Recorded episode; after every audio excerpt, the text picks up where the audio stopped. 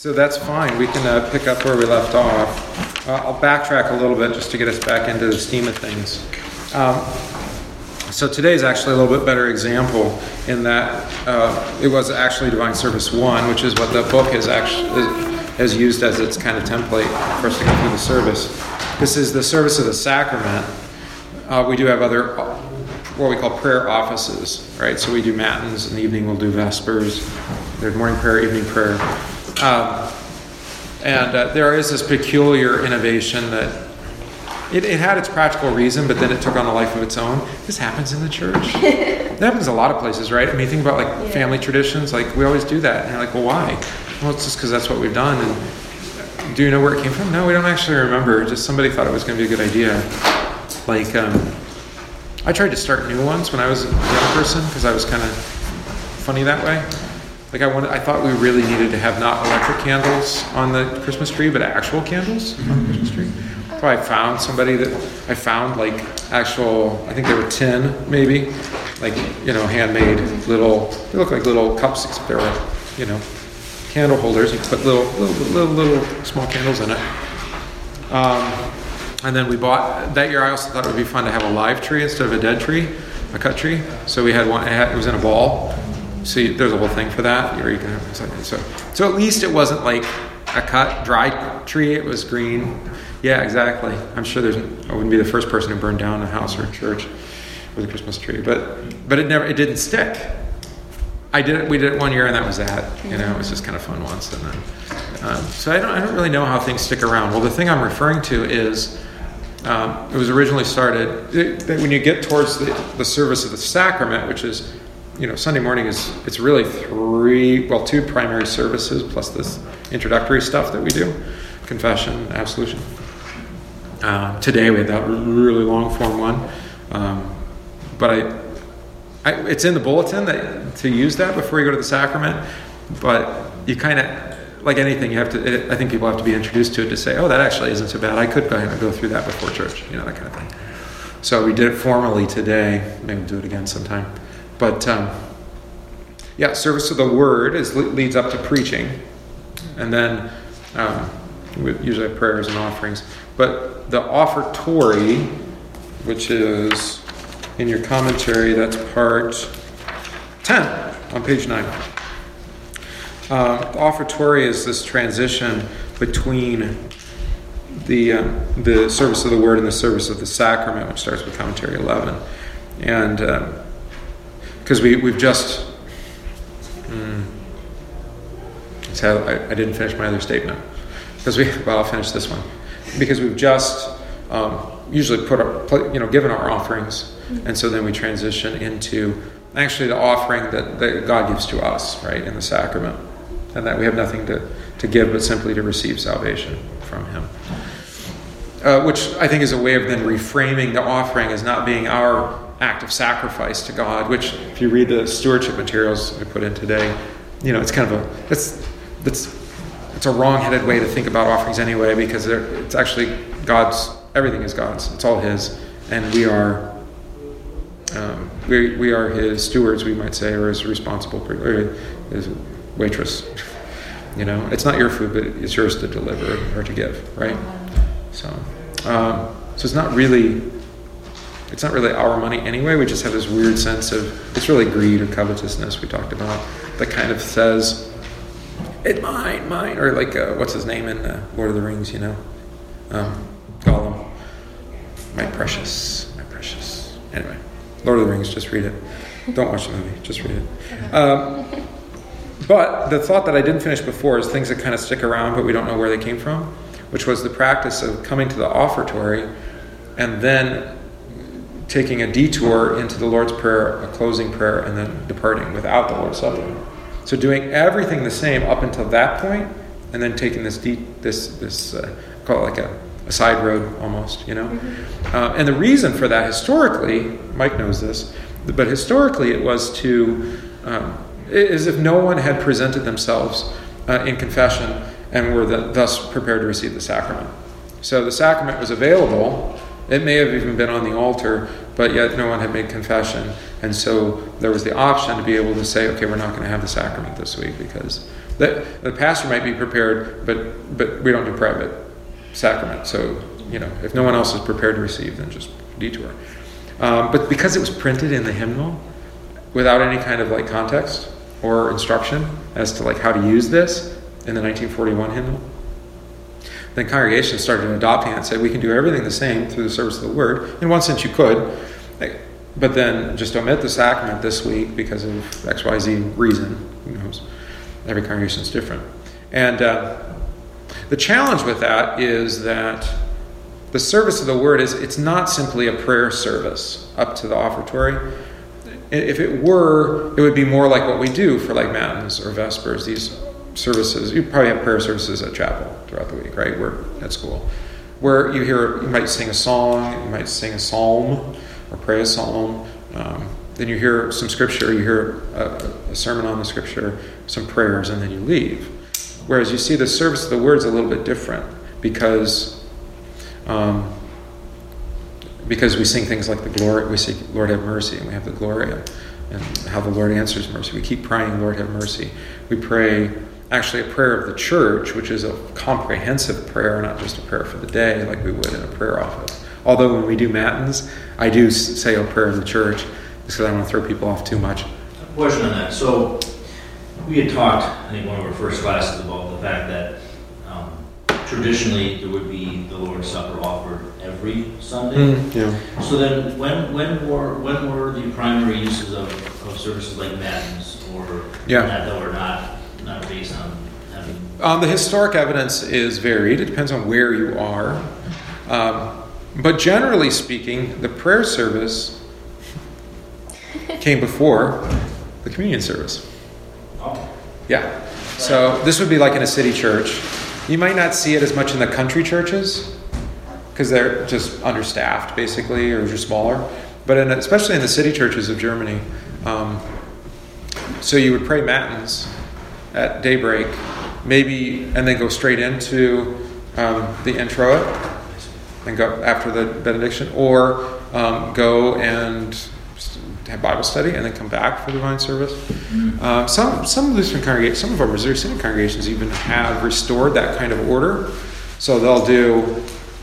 I this is going to sound crazy. I know there's one in St. Louis. This is one of our congregations where they pray matins, then they have Bible study. Or no, they don't have Bible study. I don't know. They break for a little bit, and then they come back. They have divine service, and then they have Bible study. Then they have meal, actually, because by that point you're at noon. And then they pray Vespers before they leave. So you end up being at church, doing church stuff, um, or at least love for one another stuff. Mm, any probably that probably amounts to five or six hours total. Yeah, but I mean, there's breaks, and it's not it's not intense. But you can imagine. Um, we've we've talked about this. You know, it's hard to communicate a lot of different things to people when you're limited to an hour plus maybe a Bible study that's sparsely attended. There's just not a lot of opportunity to, to teach people. So, for example, the practice would be at, I'm, pointing Mike because this is his question, but you can listen to it. Uh, divine service, you always preach from the gospel. This, that's where this comes from. Because the early service, you would have already heard the Old Testament, and you would have heard a short sermon from the Old Testament lesson. Um, and then at Vespers, you'd hear the epistle again, and you would hear a short sermon from the epistle. So actually, all three texts would get preached throughout that day. Um, but the gospel was the one that was preached at the divine service. Um, I don't know, because it kind of, you know, it bugs me. Like today, I mean, the epistle is a pretty rich text, but it's not exactly corresponding to the gospel reading. Um, yeah, I think you could make some connections if you tried really hard, and I had, and I deleted them uh, because they're just kind of out of place it seemed like, oh, tangent. No, no, let's not do that. So I cut it out. But, um, you know, it'd be nice to be able to just entertain that reading, you know, on its own and say, here's, here's what this is saying. Or the Old Testament from the Jeremiah, which is a really powerful text. Um, but um, given that this is our first time through the one year, you know, these, some of these gospel lessons you might not have heard very recently, or, you know, or maybe not from Luke's gospel at all. I don't know if it's appointed or not. So, what are we talking about? All right, so this detour, and it became just kind of a tradition among Missouris that, okay, Sundays we don't have Lord's Supper, we'll just do the first part. Even though the first part is leading us towards receiving the supper, not just hearing preaching.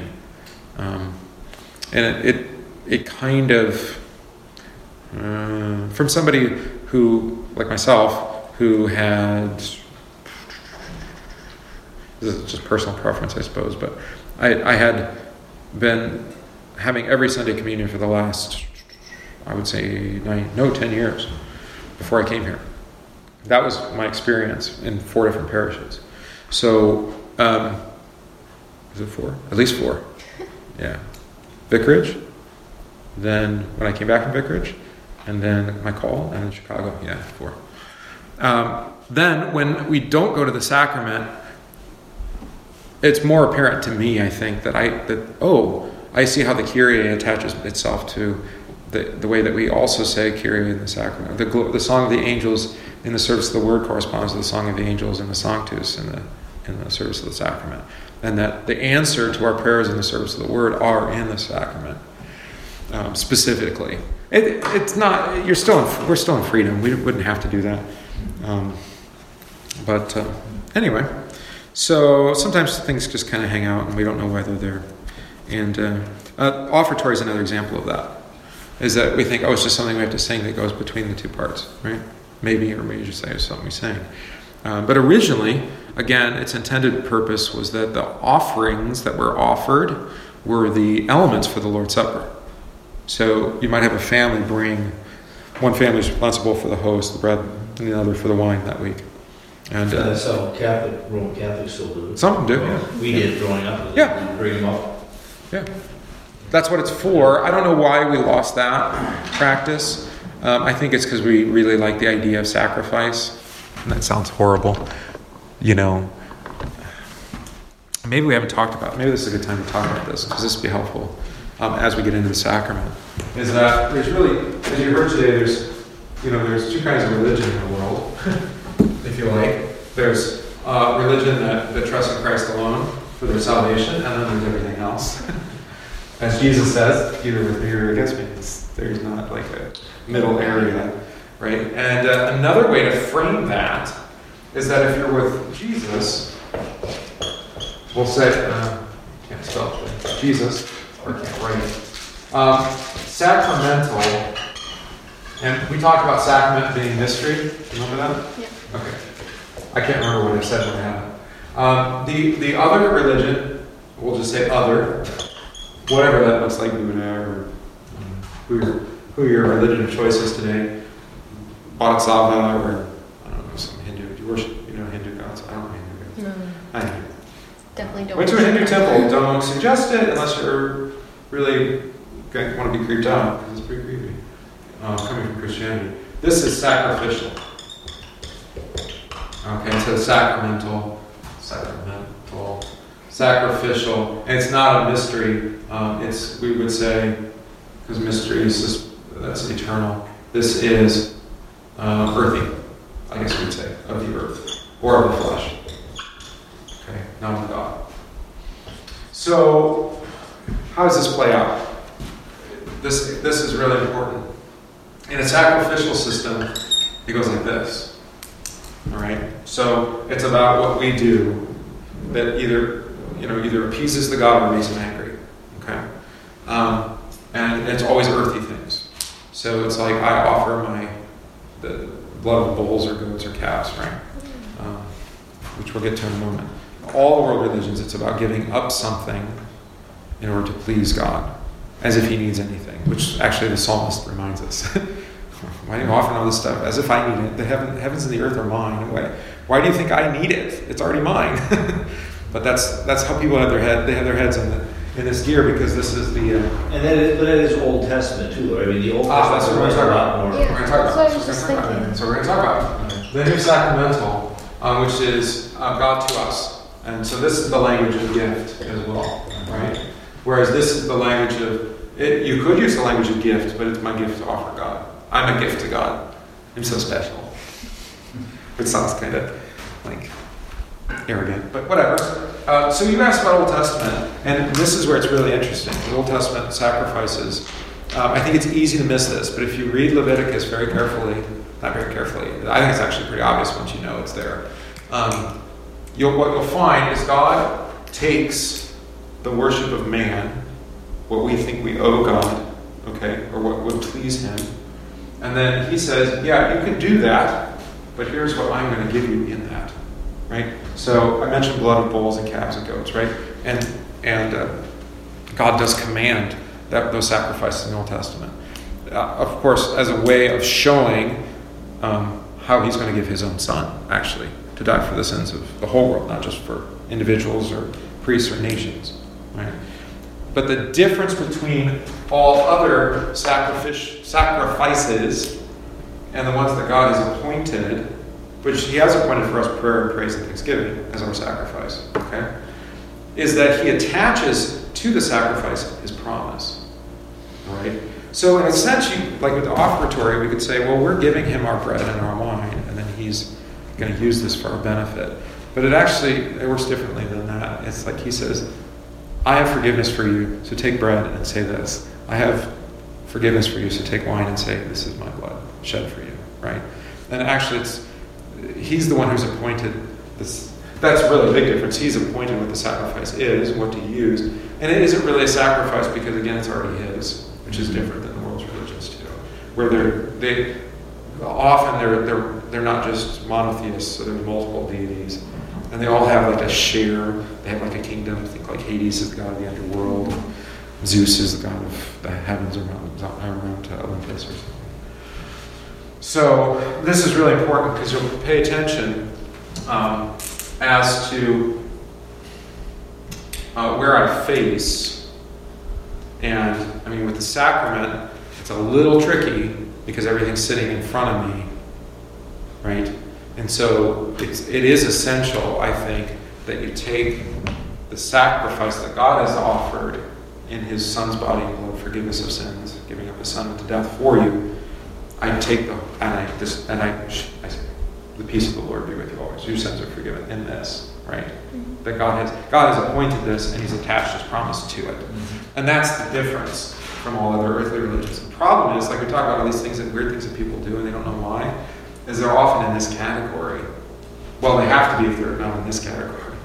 So it's like, well, if I don't, I, have had this happen. Like if we don't, I don't know, if we don't have palm branches on Palm Sunday, it's not Palm Sunday anymore. And you're like, well, has God said, thou shalt have Palm Sunday and wave palm branches and sing the song? Well, no. Or like Silent Night, you know, on, on Christmas Eve. Like we have to have candles on Silent Night or it's just not Silent Night. And you're like, there's no promise attached to singing Silent Night with candles from God. Mm-hmm. So it ends up becoming, for some people, not for everybody, most people probably haven't really thought that hard about it. It's just, it's just what they do, and it's not.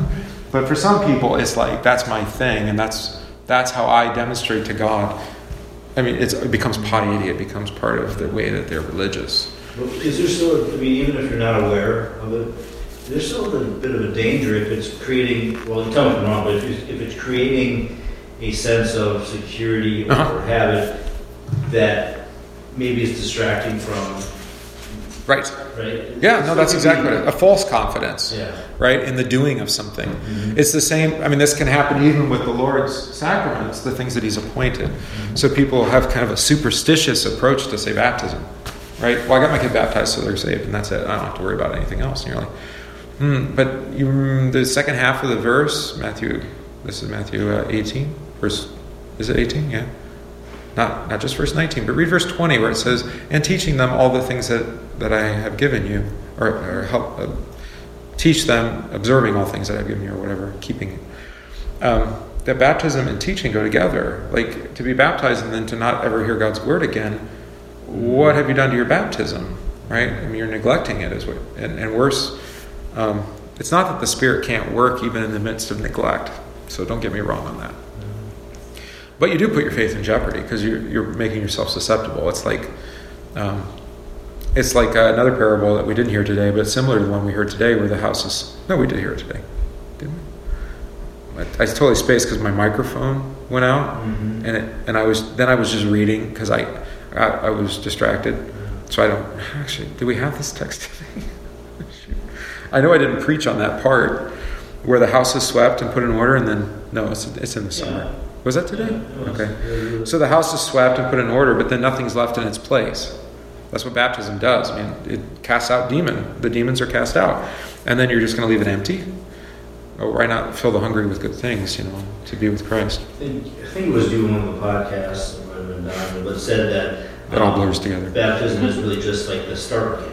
I mean, it's, it's, Yeah. it's a prep, but it's not, it doesn't. I wouldn't say that. So I mean, that may have been a different show. Um, it, it does begin, but it is the beginning and the end as well. I mean, because your death is over with in baptism, right? So, I mean, I put a lot more in baptism than I think what some people are comfortable with because they want to think of it as just like a rite of passage or a beginning. Um, and I mean, if somebody comes to me and said, Pastor, I don't know if I'm a Christian, I'm going to say, Are you baptized? And they're going to say, Yeah. And I say, Then, then the, God's promise for you is true. You are his child. And I say, Oh, well then, I guess I can come to church again. Yeah. you know, you see how that works? It's like the baptism was still true, you just didn't believe it. That's all. So, uh, so that's what you're going to see here. This is sacrifice, and it's from God to us. So I, I didn't give you a hymnal, but I don't know how much of this you remember. You know some of it, right? So they, I don't know if he wants to, if the author here wanted you to follow along or not, but there you go, in case you do. So the preface begins, "The Lord be with you, and also and with thy spirit, or and also with you," uh, which again is, um, it's a blessing. I extend a blessing to you. You extend the same blessing back to me. Right? Um, it also serves as kind of a handshake. See you, Mike. See you.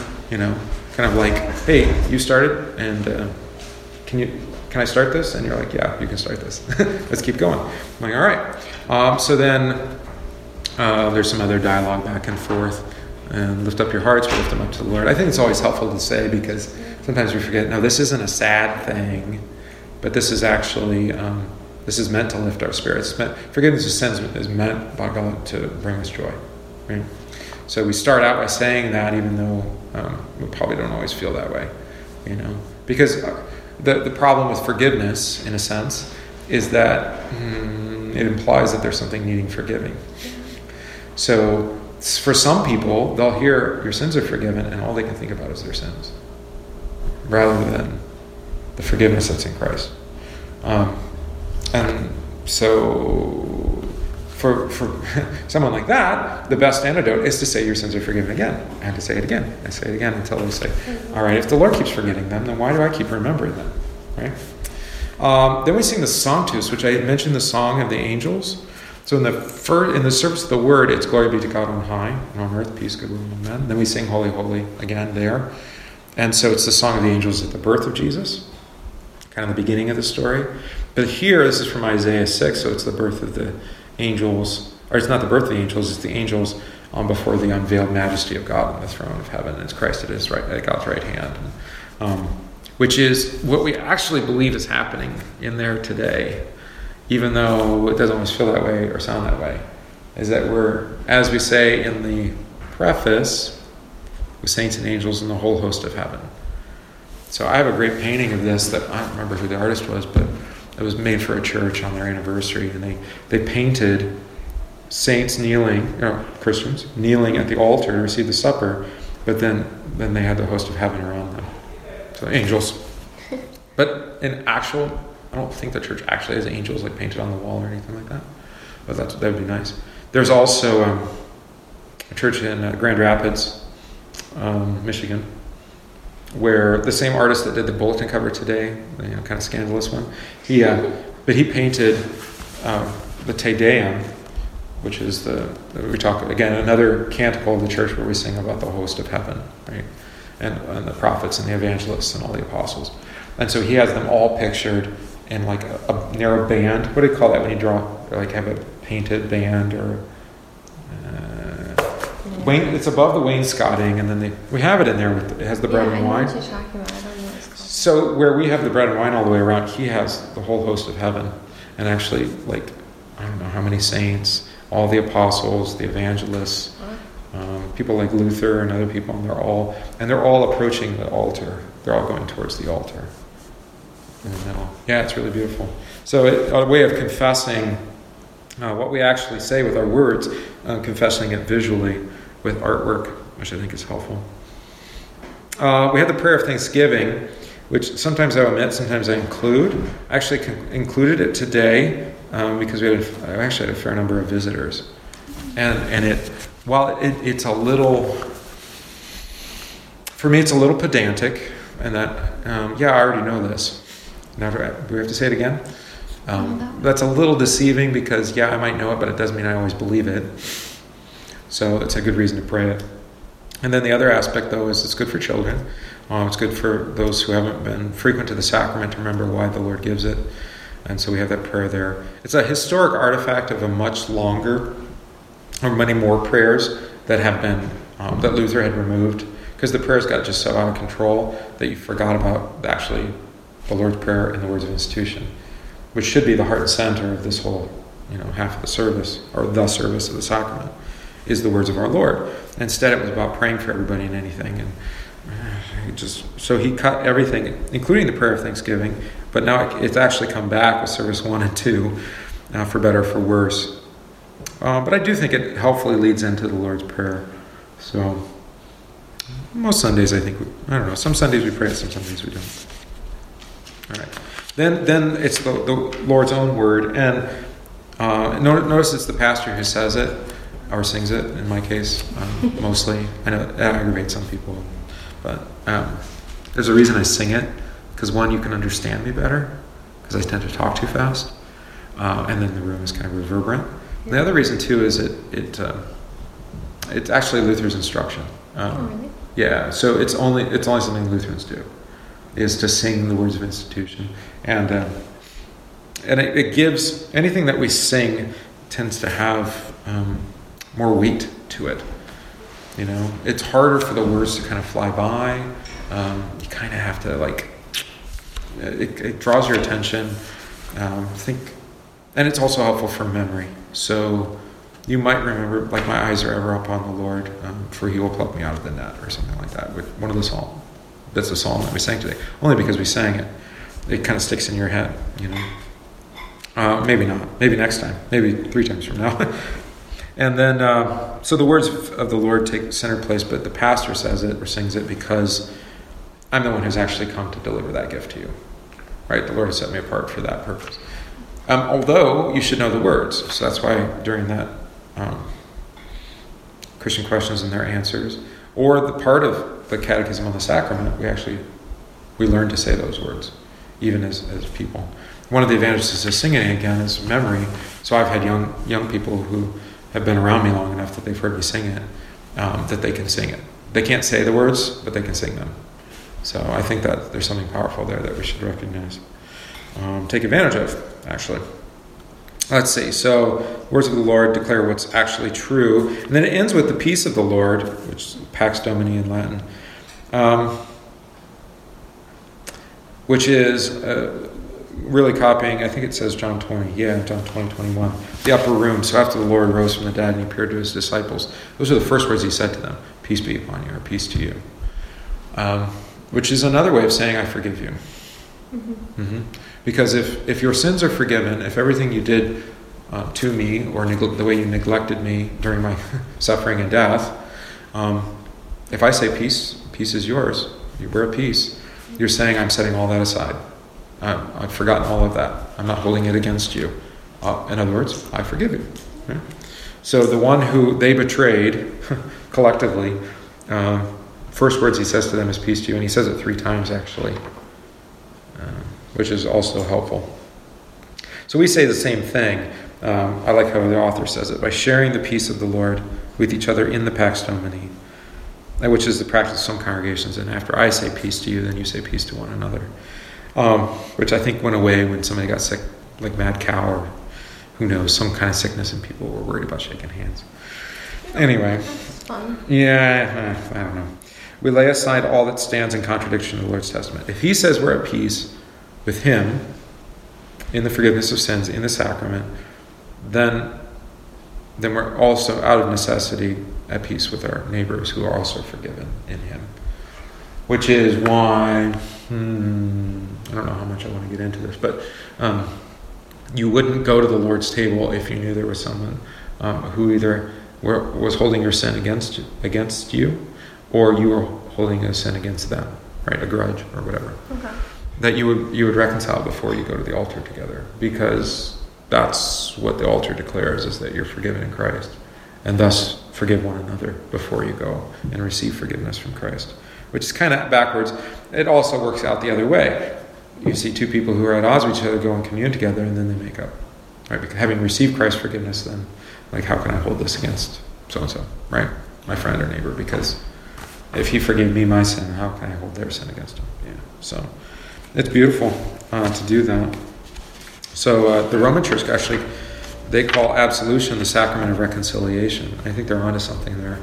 Actually, that's a change, but I think it's helpful. Uh, and then the quote from Luther at the end of that: "Our Lord is at one, at one and the same time chef, cook, butler, host, and food." So again, here is all Jesus. He's the one offering. He's the one. He's, he's the one upon the altar. He's the one that you receive in your mouth. Um, yeah, you can understand that. That's a little bit of a restaurant kind of approach. After we see the sacrament, I mean, he skipped all the like singing hymns and, and processing, but that's just a necessary part of receiving the sacrament, right? Um, we only sing because we can. I mean, you could sit silently, but we sing. The uh, post communion canticle, which is normally the Nunc Dimittis, Lord, now let your servant depart in peace, for your word has been fulfilled, is to say, because I know my sins are forgiven, I know I can die in peace. Right? You're not holding this against me. My death is not eternal. I'm not condemned. I'm not accused by the by by my sin any longer. Um, I know that eternal life is mine because you promised that to me in the sacrament. Um, so now I can, if, if, if I don't make it home, it's good. If I don't make it out of the church, it's good. My uh, my uh, wife's uh, grandmother uh, died dancing polka in the basement of the church. In sense, would be kind of helpful. You know, you just take her upstairs and have the funeral, but I don't think that's how they did it. it was before I, I didn't ever get to meet her. Uh, then we pray a, a, collect, and, and the collect, the, the, the, primary one, which is on the left hand column here, uh, I think, in the hymnal, I don't remember the hymnal. This There's other things you can say, like thank the Lord. This one, this is written by Luther, and so it was an addition. And uh, the key there is that is that the, the sacrament would increase in us faith towards God all right, so how does God encourage or strengthen faith? By His Word, right? So when your sins are forgiven, your faith or trust in Him is increased, actually. Um, it's the only reason you trust in Him at all. You, you don't trust in people who don't look out for you, who don't care for you, who don't, don't have your best interests in mind, who haven't demonstrated their, their love for you. Why would you ever trust them? It's like, well, I trust the president. On what basis? On the basis of his office? Mm, that's not very helpful. Um, I was filling out my taxes on the basis of removing the moving expense deduction. I'm not very happy about that because I just moved and spent a lot of money to do it. You know, yeah. So, uh, do I trust him? I don't know. Um, not the way I trust the Lord. I mean, just maybe just because he's elected and that's just the system we have, and I just kind of have to kind of. But it's not a fear, love, and trust. It's not a like that which is reserved for God. Um, and maybe maybe he'll demonstrate himself as being um, an upstanding moral individual, or maybe once the you know, Mueller report Mueller report comes out, uh, we can read it after today. Uh, we'll find out, hmm, not so trustworthy. You know, and, and, trust has a way. Earthly trust is like that, right? I mean, you have to earn it. You have to build it. Yeah. It doesn't come automatically. Um, people forget. I forget that even as a pastor. I'm new. I'm called. The Lord has put me in this place. I'm your pastor. Um, and a lot of people will say, "Okay, that's fine." and they'll give me a long leash. Um, but it takes, especially if there was a difficult pastorate before, which there was multiple, yeah. Um, it takes a long time to kind of build a like, okay, we trust you. We know that you have our best interests in mind. You know that you don't you're not always perfect, but you but you um, you're trying to do what is best, and and you also you know if we if if you do it don't do it well, um, you try to do better next time, or you you know and all, for those reasons we we we trust you in an earthly sense. Yes, we trust that the Lord put you here, faith sense, but, but in love, we'll receive you because you've actually shown us love and been loving to us. So, and that's what that collect does, is just to do the thing that we actually can't do of our own strength, which is to go outside of ourselves and to love, the, love our neighbor. Um, and by love, we mean serve, um, care for, watch out, protect, all the things the commandments 4 through 10 would command. And so we, we actually need the sacrament in order for, to accomplish this, which is problematic for people who say, I don't need, I don't need to be in church. It's like, do you understand that faith doesn't come from inside? Faith comes from outside. and outside meaning hearing the word of God and hearing the one whom the Lord has sent. Um, it's not to say you can't remain a Christian apart from the church for a while. It might happen uh, just by reading your Bible or something like that. Um, but at some point, you're probably going to get caught up in yourself and your own kind of nonsense and get distracted and say, I'm not even really sure about salvation anymore. Or, um, you know, I, am gonna, I don't care about my baptism, or just something like that. Um, so that's why the that's why the job of the church is always to proclaim what Jesus has said, because it's not something believable. It's actually something that faith has to be created with pro- proclaiming the word by the Spirit to actually believe any of it. Um, that isn't to say it's not always reasonable. Sometimes it's very reasonable um, or rational. Um, mm, but we're still we're also irrational people. We do stupid things that don't make any sense. Uh, so even if the word makes sense, we don't make sense, and so then there's still a contradiction. so the sacrament kind of order, I not kind of, it does order our lives and our days in, in the Lord's peace. So we, we come to be forgiven, we leave in the forgiveness, and then live in forgiveness for one another. And, and where that forgiveness fails, then we return to the sacrament, of course, to receive forgiveness again and have that restored in us. So it's, it's really part of the, the life of the Christian, we'll say. And really connects, actually, as the Lord's Prayer says, um, it's one of, it's not earthly daily bread, but it is a kind of daily bread, you know, like a spiritual bread. That kind of is. Jesus calls it that it is. And then the benediction. This should be the last word, uh, but it's not always the last word. Sometimes it's the second to last word, because then we have to sing a hymn. Then it's the third to last word, because then we have to make a bunch of announcements. But it should be the thing that you get to leave with is that the Lord bless you, keep you, the Lord make his face shine on you, or lift up his countenance upon you, and give you his peace, or, you know, however, two different ways we say it. Um, to leave with that peace, knowing my sins are forgiven, and I'm not every, anything that I've said or done or thought uh, contrary to God's word, against Him or against my neighbor. All of that has been set aside, and now I'm free. I'm not. I'm not free to just be be an idiot again. Uh, actually, I kind of am. Um, but um, but now knowing that that I'm not under this kind of performance anxiety like we heard about in the sermon, right? Where like, am I good enough? Mm, that's not how this goes anymore. It's you are good. I could have went there at the end. I probably should have. You know, you are good in Christ, right? You are forgiven. It's not a. It's, not, it's black or white. It's not a. That's not a gray area enough. Um, and everything in our world is judged by enough. You know, do I, whatever? Do I support the church enough? Do I? I don't know. Do I show my affection enough to the ones I love? I mean, all that kind of stuff. And uh, as soon as you start playing games and like, especially mathematics, and trying to figure out, you know, is this equal to that? And, um, it just doesn't go well. You know, it's like trying to loan or trying to uh, borrow money from family, and and they want to re- expect it in return, and it just gets awkward because it's like if this were about mathematics, then it's not about family anymore, right? family, you just loan without expectation of return. Don't worry about it. And if you get it back, great. If you don't, whatever. If you get interest, that's nice too. But that's not that's up to them. It's not up to you. So the benediction kind of draws us all the way back then to the invocation. Because at the invocation, we say in the name of the Father, Son, Holy Spirit, remembering your baptism. In the benediction, it's it's it's Trinitarian in a sense. It's Lord bless you and keep you, Lord make His face shine upon you, and be gracious unto you. The Lord look upon you with favor, or lift up His countenance upon you and give you peace.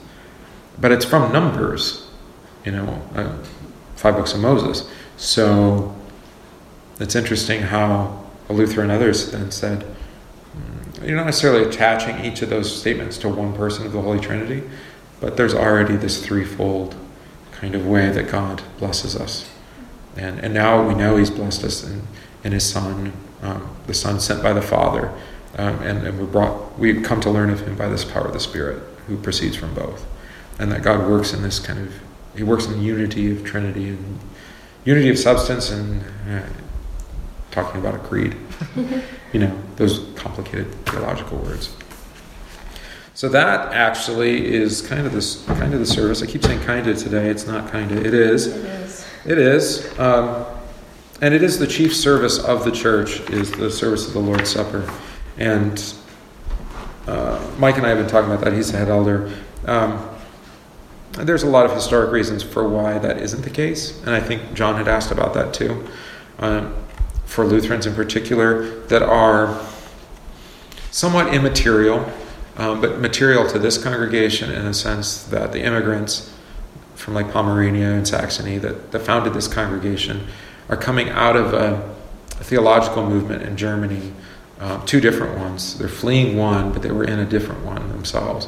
There's a, they're fleeing one where it said that, hey, you know what, Lutherans, Reformed, whatever, we're all on the same page, we get along, we're, doing, we're not teaching different things, which wasn't true. So they're leaving that, but they themselves are influenced by a thing called pietism, which says it's less important what Jesus says externally, but actually how I respond to it myself. And it's a way that Lutherans, um, some Lutherans, shifted back towards this view that it became more about our response to God than God's actual doing. And I probably err so far on this side that people are like, well, Pastor, what am I supposed to do? Do I do anything? And in terms of salvation, zippity doo right? I mean, it's all God in Christ for you. Um, but like we said, the epistle today in particular um, is very rich in saying, um, like for example, one of the terms in there from Paul, which is a mixed metaphor, so it's a little confusing, is um, the fruit of light. Like light doesn't have fruit, right? Like what is the fruit of light? Well, he uses fruit. He's very careful. Paul is about using fruit because um, Jesus has actual stories and parables about trees that don't bear fruit. And what good are they?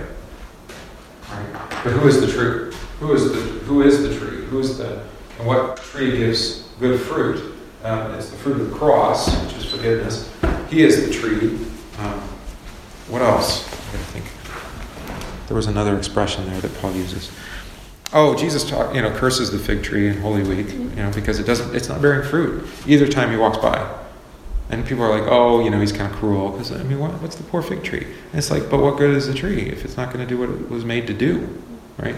And so that's the negative sense. The positive sense is if you're grafted onto the fruit bearing tree that is Christ, like we said, how do you have how do you have love for your neighbor? Only in the love of Christ. How can you forgive your neighbor? Only because he's forgiven you. So if you're grafted onto that, then it's like the sap that flows through the through the veins of the maple tree, right? And, um, if you're grafted onto it, then the sap flows into you, and, and now you bear sap. Whatever, the analogy falls apart. So, what's the fruit of light? Well, he's the light of the world, Revelation. What's the fruit of that? Um, fruit is, what would you say? And unfortunately, it's not always a natural consequence of a fruit tree, right? Because trees don't always behave. Seasons don't behave either, so the trees get confused and they don't bear fruit this year. But um, but generally speaking, and then what and then what Christ promises for us is that we will bear fruit, but not because we have that in and our, ourselves, but only because we've been joined to Him, who gives us life and light and you know, all the things needed to bear fruit. Um, so the freedom of the sacrament is that we go forth. Um, you know, how did I say at the end of the sermon today? Oh, you know, let Him have His way with you, which is an expression I picked up from another pastor, but um, it's kind of it's kind of weird, but it's just like it, it's a sense of a surrender or vulnerability, and just say, "I'm yours. Uh, have me be who who you would have me be, and don't think too hard about it."